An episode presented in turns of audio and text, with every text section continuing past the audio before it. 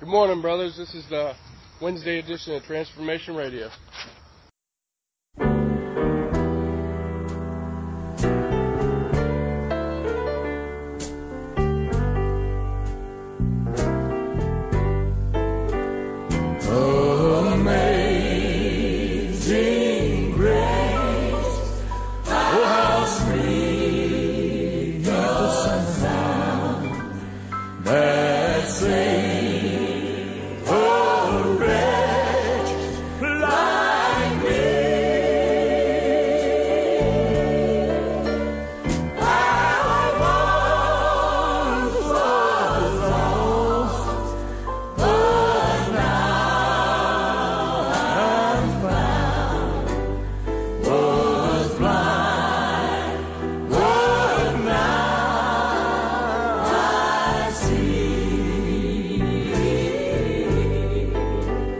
When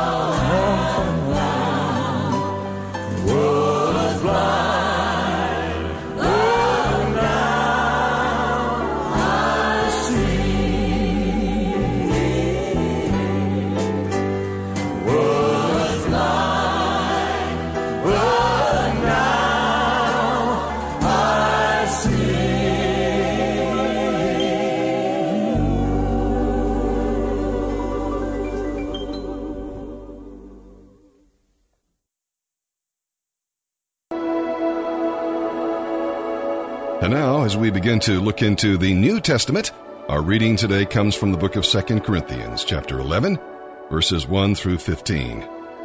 Paul asked the Corinthian believers to bear with him as he talked more foolishness, as he said. In other words, Paul felt foolish rehearsing his credentials as a preacher of the good news.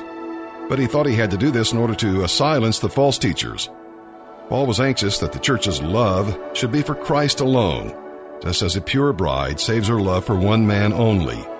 By pure bride, he meant one who was unaffected by false doctrine. We'll read that the Corinthians' pure and simple devotion to Christ was being threatened by false teaching. Paul did not want the believers to lose their single minded love for Christ. Keeping Christ first in your life can be very difficult when you have so many distractions threatening to sidetrack your faith. Just as Eve lost her focus by listening to the serpent, well, you too can lose your focus by letting your life become overcrowded and confused. Is there anything that weakens your commitment to keep Christ first in your life? We'll see that the Corinthian believers were falling for smooth talk and messages that sounded good and seemed to make sense. Today, there are many false teachings that seem to make sense. Don't believe someone simply because he or she sounds like an authority or says words that, you know, you like to hear. Search the Bible and check his or her teachings against God's Word. The Bible really should be your authoritative guide. The false teachers distorted the truth about Jesus and ended up preaching a different Jesus. Still goes on today, a different spirit than the Holy Spirit, and a different way of salvation. Those who teach anything different from what God's infallible word says are both mistaken and misleading. And now let's begin our reading today, here in the New Testament. September 9th, the New Testament. 2 Corinthians chapter 11 verses 1 through 15. I, Paul, hope you, Corinthians, will put up with a little more of my foolishness. Please bear with me. For I am jealous for you with the jealousy of God himself. I promised you as a pure bride to one husband, Christ. But I fear that somehow your pure and undivided devotion to Christ will be corrupted, just as Eve was deceived by the cunning ways of the serpent. You happily put up with whatever anyone tells you, even if they preach a different Jesus than the one we preach, or a different kind of spirit than the one you received, or a different kind of gospel than the one you believed. But I don't consider myself inferior in any way to these super apostles who teach such things. I may be unskilled as a speaker, but I'm not lacking in knowledge. We have made this clear to you in every possible way. Was I wrong when I humbled myself and honored you by preaching God's good news to you without expecting anything in return? I robbed other churches by accepting their contributions so I could serve you at no cost. And when I was with you and didn't have enough to live on, I did not become a financial burden to anyone. For the brothers who came from Macedonia brought me all that I needed. I have never been a burden to you, and I never will be.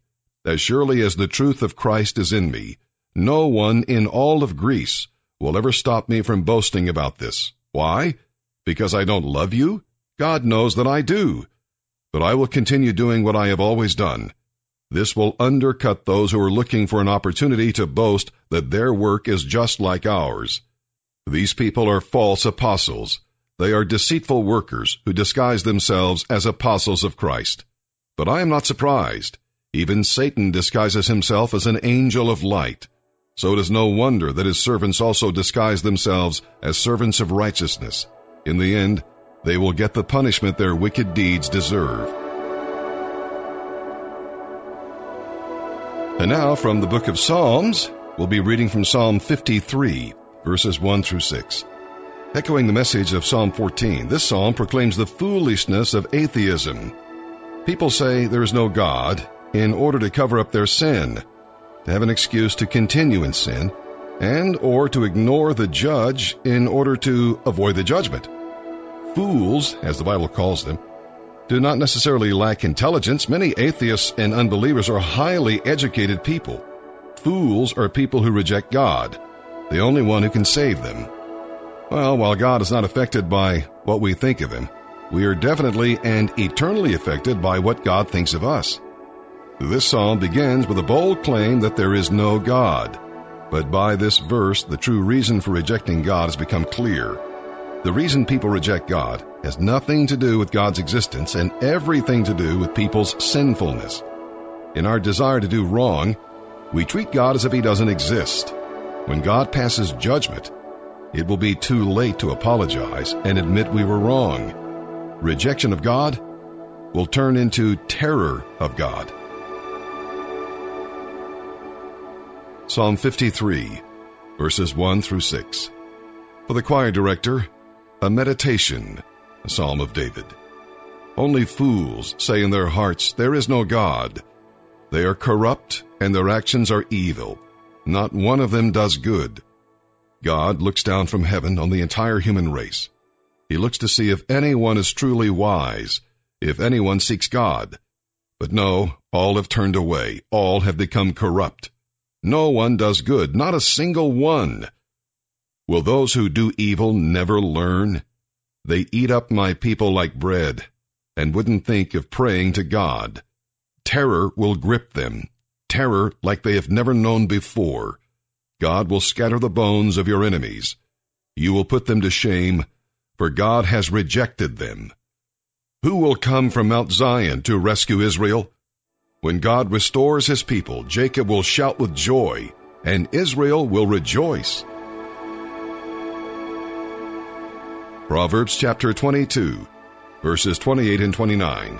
Don't cheat your neighbor by moving the ancient boundary markers set up by previous generations. Do you see any truly competent workers? They will serve kings rather than working for ordinary people.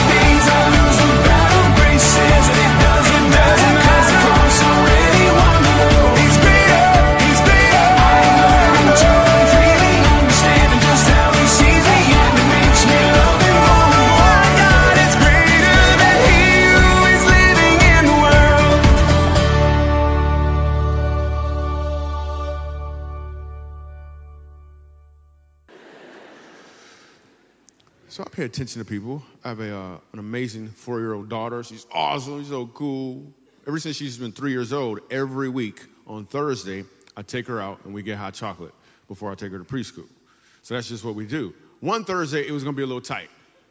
So I negotiated with her. I was like, listen, can we go today, which was Tuesday, instead of going on Thursday because I don't want to rush our time together. She was like, um, okay, let's go today. So I take her to hot chocolate today. We actually stop by the park and we feed some ducks, and I explained to her a life lesson. You should do this sometime. I explained to her how ducks were like bad friends. As soon as you're out of bread, they all gonna leave. That's what's gonna happen. Then, anyway, so we get the hot chocolate on Tuesday. Everything's fine. Thursday rolls around. She wake up. She's like, Dad, what's today? I'm like, it's Thursday. She's like, Yeah, we get hot chocolate. I was like, No, we got we did it on Tuesday. Remember you you said we are going we got it already. And then she looked at me and she was like, I changed my mind.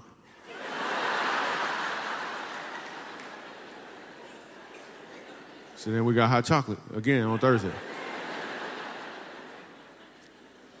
I think communication is really important. I think people need to learn how to communicate better on a personal level. Social media is messing that up just a little bit.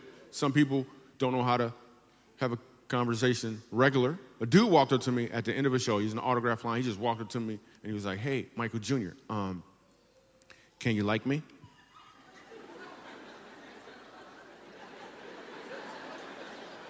I don't know, man. Anybody else like you?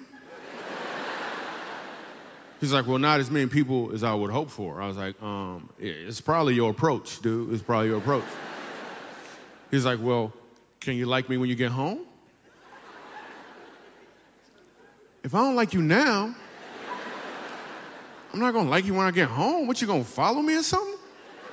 He was like, I will if you like me. I was like, that's why I don't like you.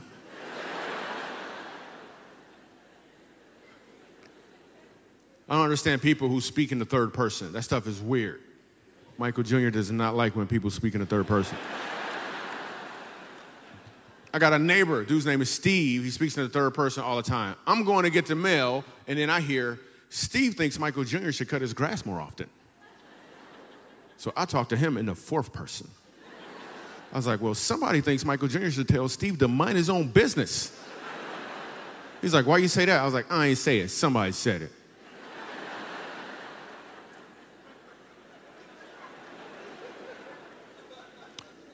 Another thing weird, sometimes every once in a while a pastor will pop up and do something crazy like predict the end times. Why would you do that? Even if you're right, you can't even say, see, I told you.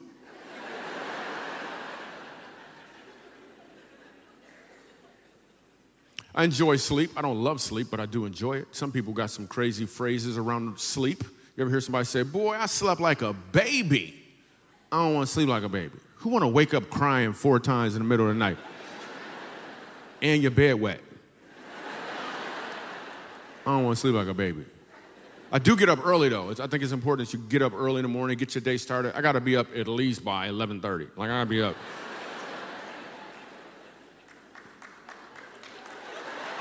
Awesome. Thanks for coming to the late service, sir. And then people who get up early always got those sayings too. They say stuff like, "It's the early bird that gets the worm." You know what? I don't even like worms. Yeah, I'm gonna get up later and have some sausage. Think about that phrase for a minute. It's the early bird that gets the worm. You know what? The worm got up early too. Look what happened to him. So if you don't want to get eaten by a bird, lay yourself down somewhere. That's all I'm saying. So I'm gonna tell you guys a story Jay Leno called this a classic. I did this on the Tonight Show. He said it's a classic. I'm gonna tell you the story. This is really this is what happened. So we're in um, I just moved to Los Angeles with my family, and we're in Los Angeles, and I'm like, yo, I want to go to Beverly Hills, and uh, so I just went to Beverly Hills by myself to check it out. Because if you're gonna have something, you need to see something. So I went to Beverly Hills. It started getting a little cold, a little dark outside. So I'm thinking to myself, it's time for Michael Jr. to get to where he needs to be. So I start jogging in, in Beverly Hills. Yeah. I was black back then too when I was doing it. I was black. So I'm jogging, and this white lady comes out around the corner about 15, maybe 20 feet in front of me. We're jogging in the same direction. Then she looked back. She starts jogging faster. So I look back too.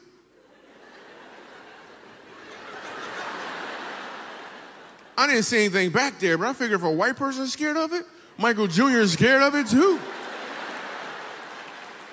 So I started jogging faster. After she looked back again, she took off in full stride. This time I didn't even look back.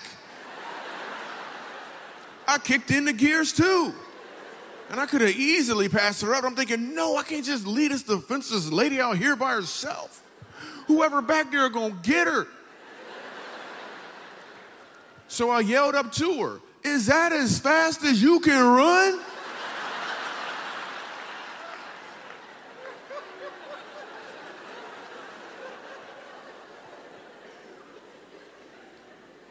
that story is 96% true. Let me explain to you what really happens. What really happened, where the story really came from. I grew up in Grand Rapids, Michigan, and in Grand Rapids, there's also a town next to it called East Grand Rapids.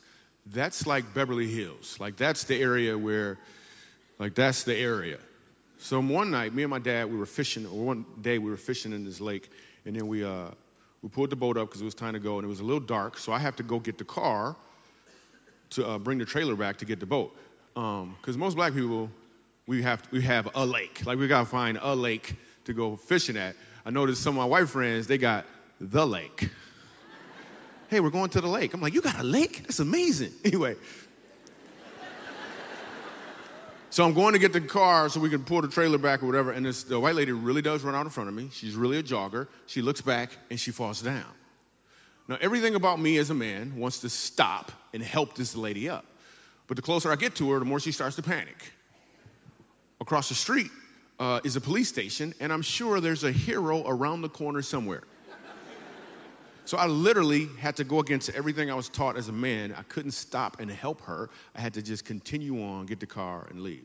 It was probably 18 months to two years before I could even talk about what happened. Had I tried to help her, or the story could have went way different, and you probably wouldn't even know who Michael Jr. is right now. But now that I'm able to talk about it, I've been able to turn that into funny where millions of people have been able to laugh just because I put my gift on top of that story everyone in here, everyone listening to my voice, you have a gift. You also have a story. Use your gift with your story and make a much greater outcome.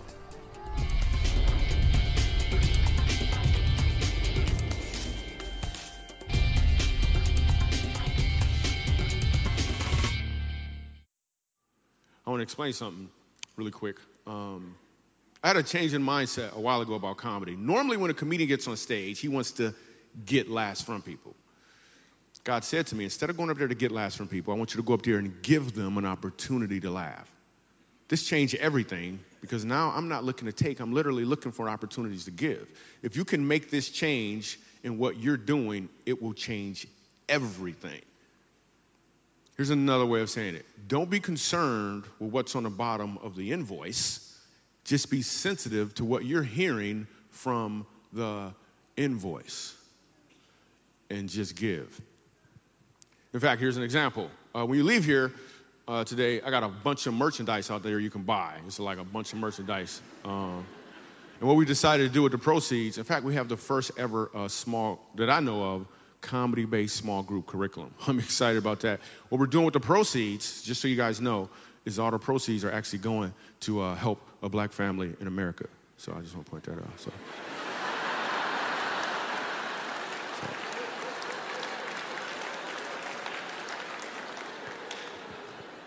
Let me explain to you how, how, how the rest of it works. If for any reason at all, you can go up to the table, buy whatever you want. But for any reason at all, if you can't afford anything at our table, what I want you to do is walk up to the table, ask what you need, and let us give it to you. If you have the means, what we ask you to do is walk up to the table, buy what you want, and then buy more and leave it there for someone else. It's actually called, God gave me a name for this. It's called communarosity, community generosity. Women always get it. They be like, oh, community generosity. The dudes are like, community velocity? There's actually another step to this, which I've been doing, which this is completely God. It's not me because the math don't make sense. If you know that you have a hard time receiving from people, what I want you to do, even if you have the money, I want you to walk up to the table, leave your money in your pocket.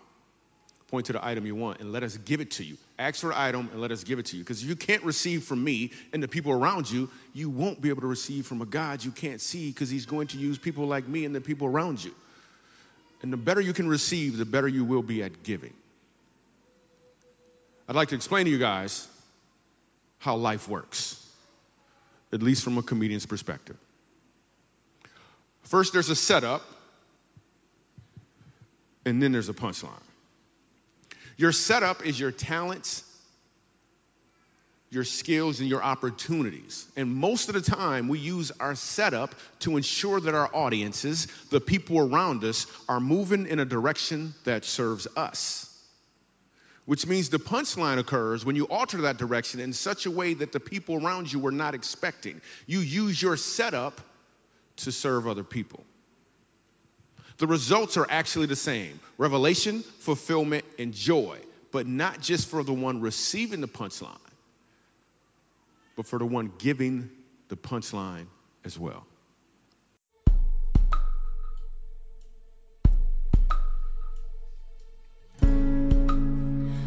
Fortune lies beyond the stars? Those thousand heights so high to fall so far. But I found heaven his love swept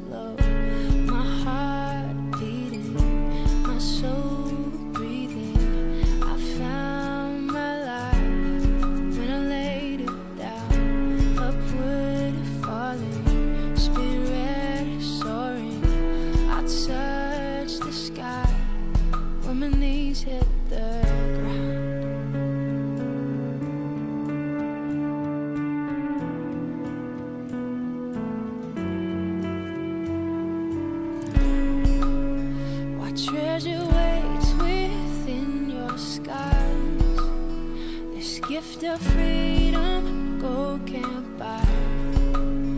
I bought the world and sold my heart. You traded heaven to have me again.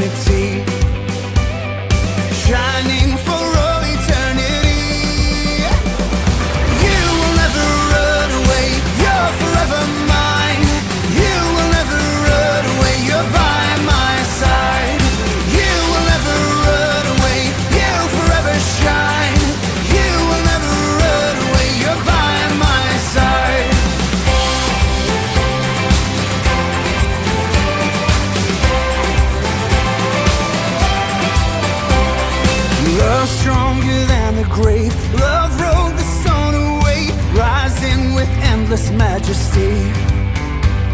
Love takes us by the hand.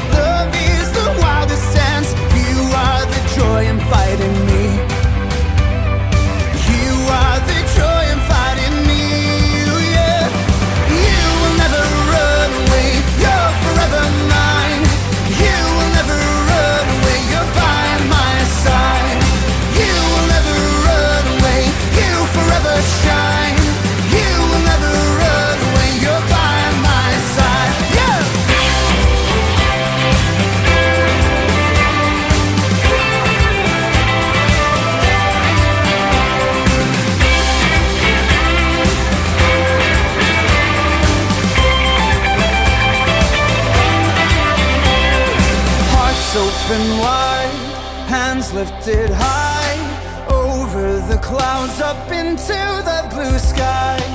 Hearts open wide, hands lifted high.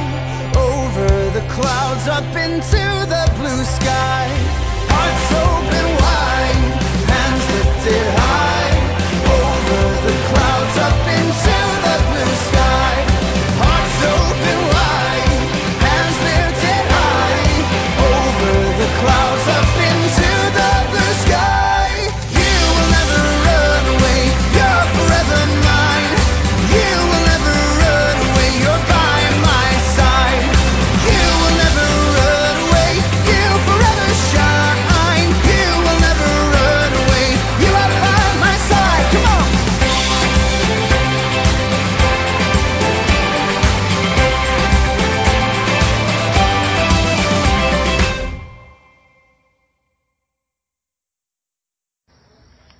listening to Transformation Radio.